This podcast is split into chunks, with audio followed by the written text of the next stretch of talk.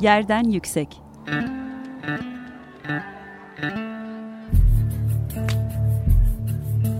Çocukların mekan algısı ve mekansal hakları. Hazırlayan ve sunan Gizem Kıykı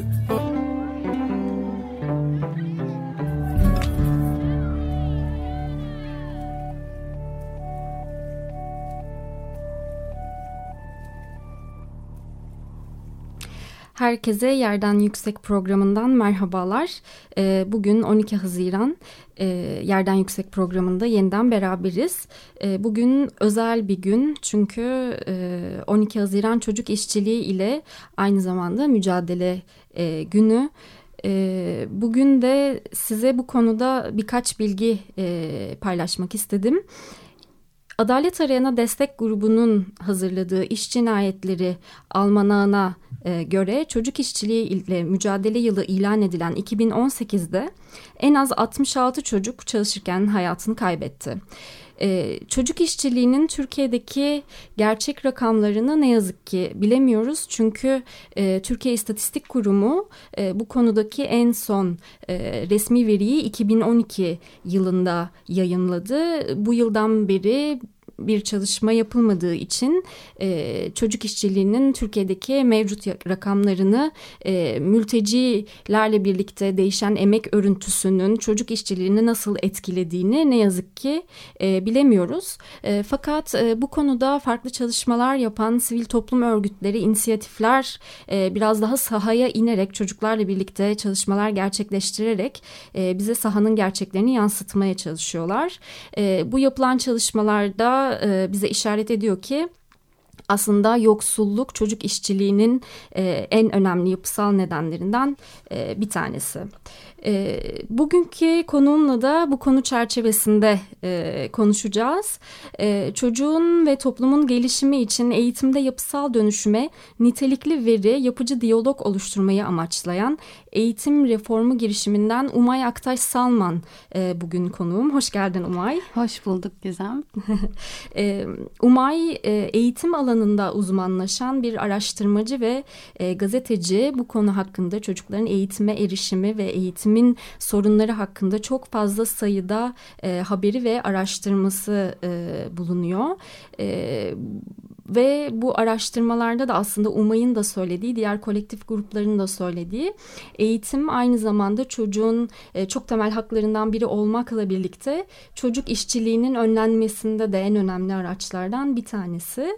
E, bu konuda çok fazla çalışması var UMA'nın ama özellikle tarım işçiliğini konu aldığı Yoksulluk Hasadı isimli bir çalışması var. Ondan referansla istersen hı hı. E, programımızı açalım. Sen bu konudaki gözlemlerinizi bize aktar aktar. Aslında dediğin gibi çocuk işçiliği Türkiye'deki kronik sorunlardan biri e, ve çocuk işçiliğinin boyutları ile ilgili na, maalesef e, tam bir veri yok elimizde. En son veri 2012.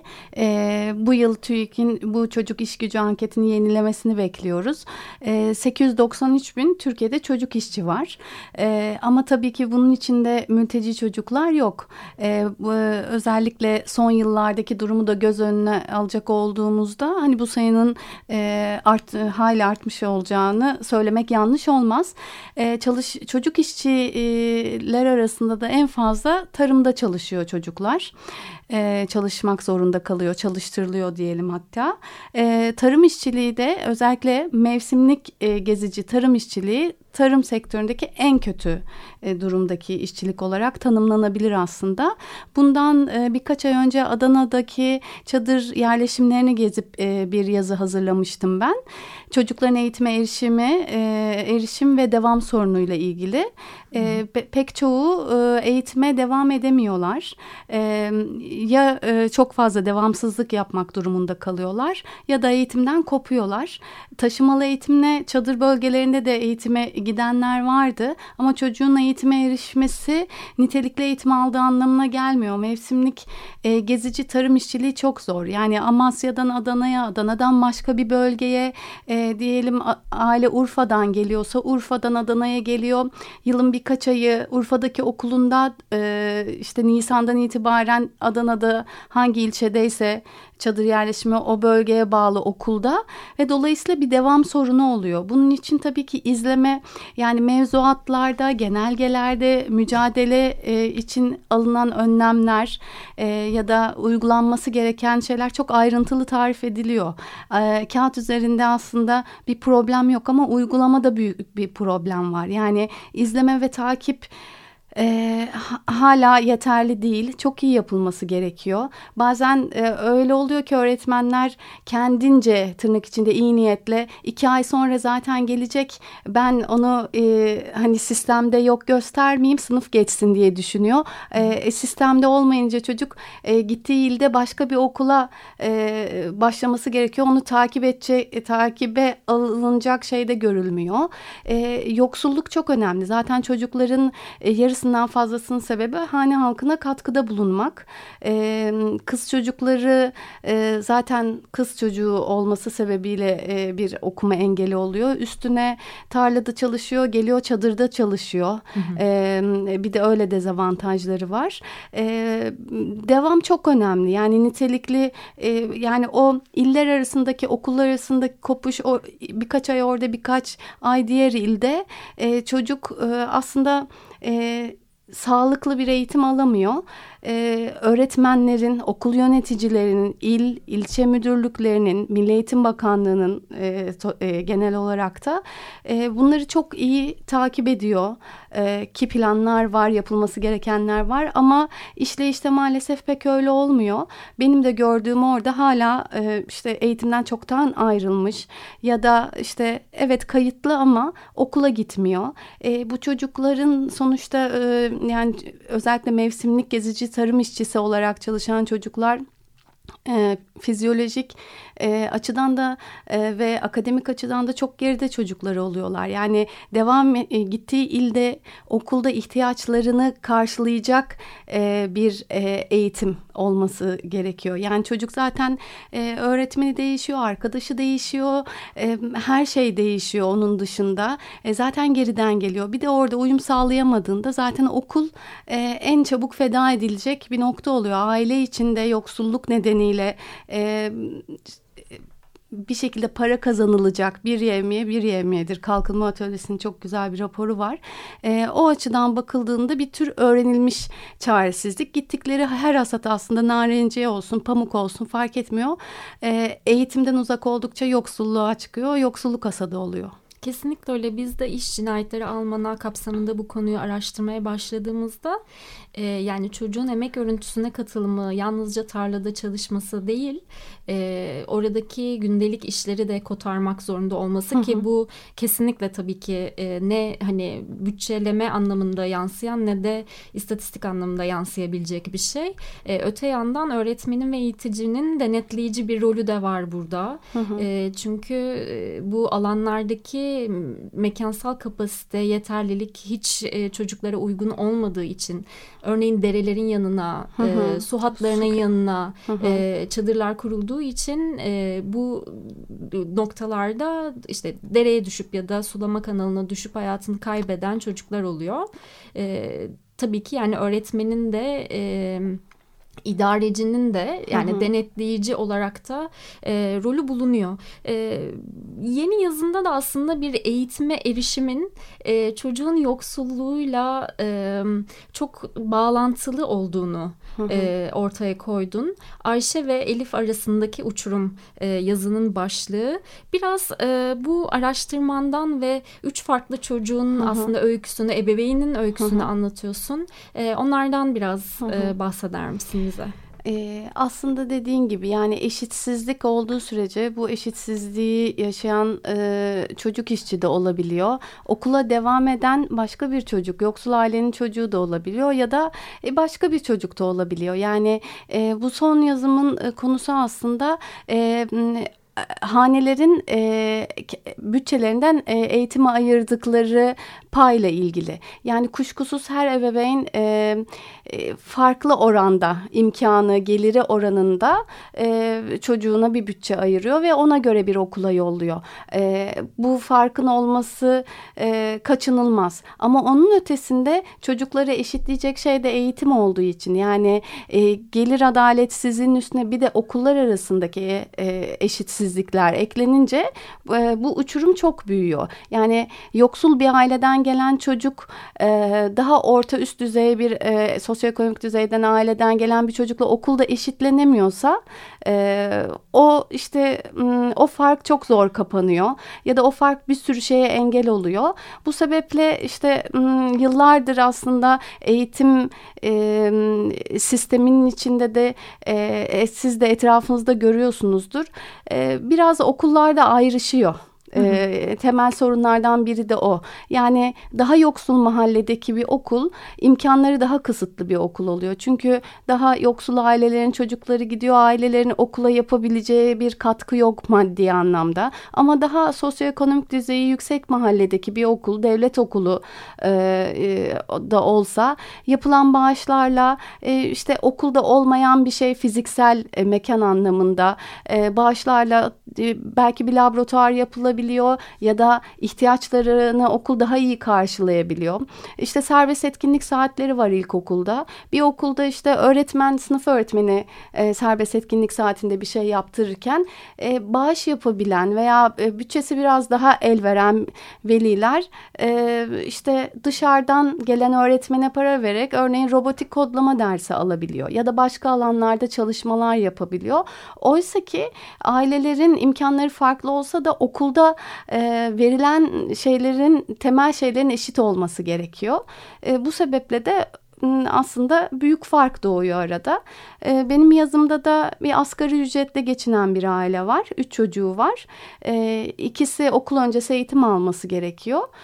E, ama okul öncesi eğitime gitmiyorlar. Türkiye'de hala okul öncesi eğitim zorunlu ve parasız değil. Hı hı. E, işte kendi de bahsediyor ailenin. E, anne anlatıyor. Yani ayda 200 lira benim vermem mümkün değil okul öncesi eğitime. Belki başka bir aile için ayda 200 lira hiçbir şey olabilir. E, ama okul öncesi eğitim okullaşma oranları artsa da hala e, büyük bir oranda çocuk okul öncesi eğitime başlamadan e, ilkokul sırasına oturuyor. Bu da e, çok büyük bir fark doğuruyor zaten çocuklar arasında eşitliği aslında sağlamanın e, yollarından bir de okul öncesi eğitimi e, aslında zorunlu ve parasız yapmak evet. çok önemli. E, diğer aile e, dört çocuğu var. E, ikisi okuyor, ikisi okul öncesi eğitime başlayacak. Onlar da e, adresleri bu Türkiye'de aslında son yıllarda e, pek çok velinin de bildiği, e, e, herkesin de bildiği bir şey. Adresi e, adrese göre kayıt sistemi var devlet okullarına ama adresin tutmasa da e, bağış karşılığında e, çocuklar o okula gidebiliyorlar. Ama bu bağışları da ben hani şey gibi bahsetmeyeyim yani 50 lira 100 lira değil. Yani ortalama örneğin yazıdaki okulda 1800 lira e, hı hı. işte bir bağış karşılığında adresin tutmasa da okula gidebiliyorsun. 500 e, kişilik bir okuldan bahsediyoruz. Diğer tarafta 1800 kişilik bir okuldan bahsediyoruz. İkili eğitim yapan bir okul, diğeri tam gün eğitim yapıyor ve yemekhanesi var. Veliler yemek ücretini kendi karşılıyor ayda 200 lira 300 lira neyse veriyor. Yemek yiyebiliyorlar okulda çocuklar. Ama diğer yoksul mahallede velilerin bunu karşılamasına e, imkanı yok. E, dolayısıyla e, arada böyle bir fark oluyor. Bir diğer seçenek de özel okul yani özel okulu tercih eden veliler de oluyor. Onlar da tabii özel okul fiyatları da çok değişiyor biliyorsun. Örnekte de iki çocuğu da özel okula giden bir anne var. Onlar da toplamda yılda 140 bin bir çocuğa 70 diğerine 70 olmak üzere ödeyebilen bir aile. Neden özel okulu tercih ettiğini o da kendine göre anlatıyor ama e, bir yandan da işte çocuğun aldığı eğitimden memnun olduğunu işte e, gör, çocuğu nasıl desteklerseniz her sunulan imkan onun kendini gerçekleştirebilmesi için önemli tabii. Yani tabii annenin söylediği söz çok önemli. Aslında ben bir devlet okulundan mezunum. Ekol olmuş iyi bir devlet okulundan mezun bir Anadolu Lisesi'nden. Biz lisede eskrim oynamıyorduk ama benim çocuğum oynuyor. Hani oynamadım da ne oldu ama öğretmen niteliği hı hı. çok iyiydi diyor. Yani işte o eşitlikte öğretmen de çok önemli. Çok Yoksul önemli. mahalledeki okulun örneğin öğretmenlerin yüzde otuz beşi ücretli öğretmen. Ücretli öğretmen ne demek? Bugün var yarın yok, yok tabiri demek. caizse. Yani e, belki atanana kadar kalan ya da öğretmenlik yani eğitim fakültesinden mezun olmamış iş bulamadığı için o işi yapan öğretmen demek. Bütün bunlar niteliği etkileyen şeyler tabii ki. Kesinlikle. Ee, bu mekansal karşılığını da aslında devlet okulundaki farklılıklarını e, özellikle çok e, ortaya koyan çarpıcı e, örnekler. E, bunu konuşmaya devam edeceğiz. E, öncelikle bir e, müzik arasına e, gidelim. E, bugün e, Fiona Apple'dan Across the Universe e, cover'ını dinleyeceğiz. Şarkıdan sonra yine birlikteyiz.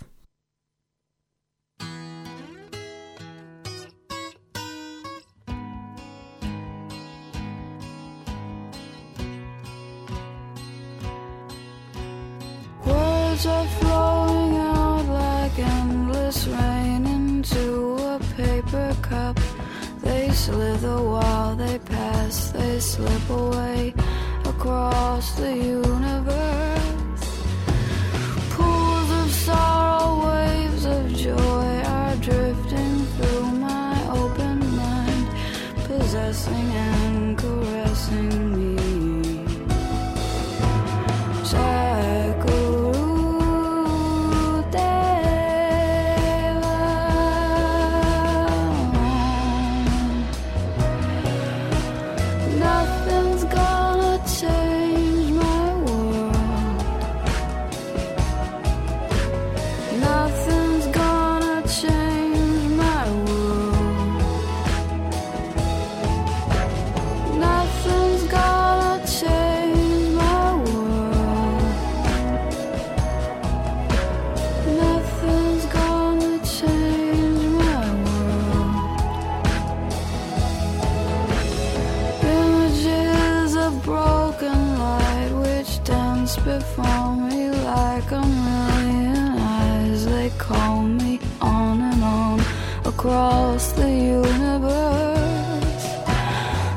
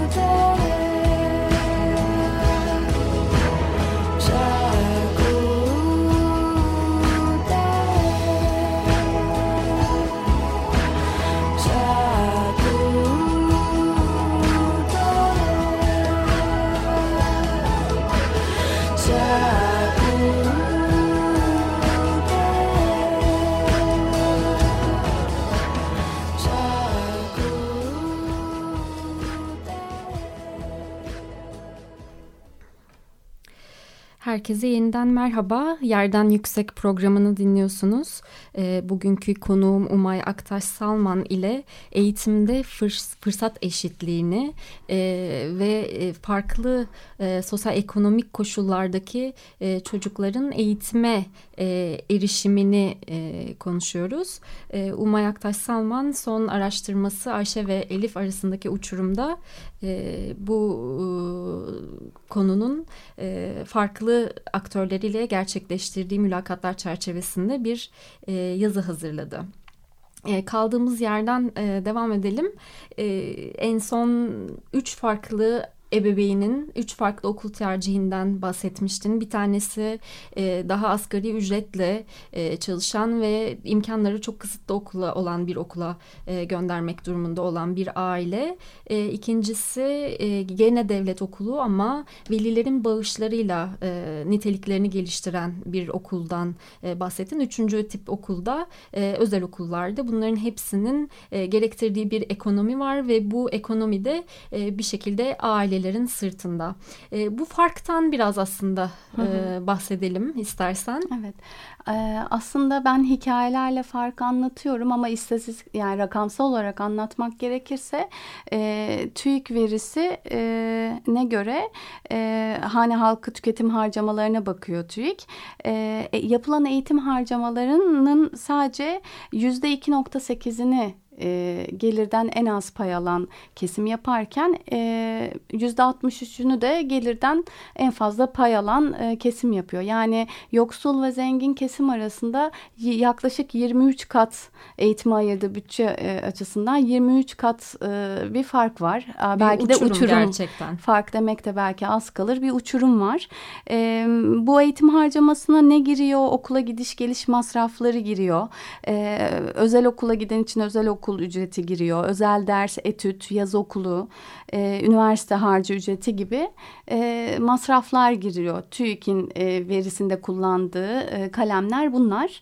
E, dolayısıyla e, her e, hanede, her ebeveyn e, gelirine göre e, bir bütçe ayırıyor. E, ama okullardaki e, imkanlar da eşit olmadığında ki e, aslında Milli Eğitim Bakanı da bunu e, dile getiriyor. Yani e, okullar açısından imkanlar ve fırsatlar açısından farklı yani okullar arasındaki imkan ve fırsat farklılıkları yüzde 68 diyor. E, beş yıl içindeki hedef bunu yüzde 20'ye indirebilmek. Yüzde 68 aslında belki bu şeyin... E, bütçesel e, ailedeki karşılığın bu da okuldaki karşılığı büyük bir fark var. E, e, ama herkesin eşit ve nitelikli eğitim alabilmesi için işte aile bütçesinin değil devletin eğitime ayırdığı yani aile bütçesinin yanı sıra devletin hı hı. eğitime ayırdığı bütçenin e, önemi büyük burada. Okullara eşit imkanlara, niteliğe ve e, nitelikli eğitime ulaştırmak için. E, örneğin okul öncesi eğitimin zorunlu olması çok önemli, ücretsiz olması çok önemli. İkili eğitim bazı okullarda e, yapılıyor, bazı okullarda tam gün eğitim. E, ikili eğitimin kaldırma hedefi var bakanlığın. E, ama hala pek çok okulda Hı. var. E, bu da eşitliği sağlamak için gerekli e, çözülmesi gereken noktalardan biri. Pek çok şey var. Yani e, eşitliği sağlamak için atılması gereken adım. Okullara ayrılan bütçe dezavantajlı okulların e, daha e, kendi ihtiyaçlarına, dezavantajlarını kapatabilecekleri e, şekilde bütçe ayrılması gerekiyor okullara. E, bu yani yazında da bahsettiğin aslında e, çocuğun veya ailesinin yoksulluğunun dışında eğitime, nitelikli eğitime e, erişiminin devlet tarafından sağlanması, o hakkı elde edebilmesi çocuğun e, gerçekten çok önemli. Öyle ki e, bazı aileler de eğitime olan e, inancı da e, bir çaresizlik e, yaratıyor. Bu bahsettiğin e, yazıda alıntıladığın e, şey çok önemli Veli'nin kendisinin anlattığı kısım çok önemli. Veli diyor ki bir komşum e, bu okuldan hiçbir şey olmaz diyerek çocuğu okuldan alarak konfeksiyona hı hı. verdi. Dolayısıyla eğitimin çocuğun hayatına katkısı hı olabileceğine inanç azalıyor. Bu da bugün de e, konuştuğumuz çocuk işçiliği. E, meselesine bir geri dönüş yapıyor. Bir e, çaresizlik çemberi yaratıyor aslında. Aynen öyle. Yani e, aynı e, çadırda yaşayan aileler de e, bana bakıyor ben tarım işçisiyim yıllardır. Abisine bakıyor tarım işçisi, annesi tarım işçisi. Bu çocuk ne olacak? Doktor mu olacak, avukat mı olacak diye soruyordu bana. Ee, yani e, öğrenilmiş çaresizlik diye bir şey var. Çünkü e, eğitim çocukların hayatlarını dönüştürebilmesi için en önemli şey. Özellikle dezavantajlı çocukların e, çok önemli. E, eğitime erişimde veya nitelikli eğitime erişimde sıkıntılar olduğunda da işte e, o dönüştür dönüştürememe hali e, bir şekilde bir çaresizliğe sebep oluyor. Ailelerin eğitim düzeyi de onlar da zaten okulu daha erken yaşta terk ettiği için ya da terk etmek zorunda kaldığı için eğitime bakış açıları da daha farklı oluyor. E, sosyoekonomik düzeyi e, daha yüksek bir mahalledeki e, annenin e, veya babanın eğitime bakış açısıyla her zaman biri olmuyor. Tabii ki herkes için söylemiyorum. E, ama e, dolayısıyla bu öğrenilmiş çaresizlik devam ediyor. Anladım peki. E, bu konuda somut önerileriniz var. Yani eğitim reformu girişiminin de e, senin yazının da ve fakat e, programımızın bugünlük sonuna geldik. E, eğitim reformu girişiminin e, sosyal medya hesaplarından ve internet sitesinden bu araştırmalara ve raporlara e, dinleyicilerimiz ulaşabilirler. E, bugünlük e, çok teşekkür ederim katılımın için e, Umay. Ben teşekkür ederim. E, yeniden görüşmek üzere. E, hoşçakalın diyoruz. Yerden yüksek.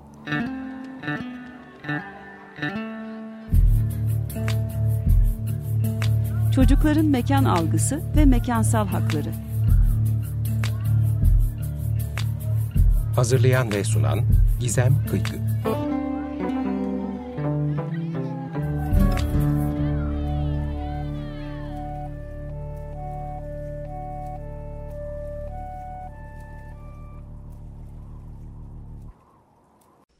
Açık Radyo program destekçisi olun.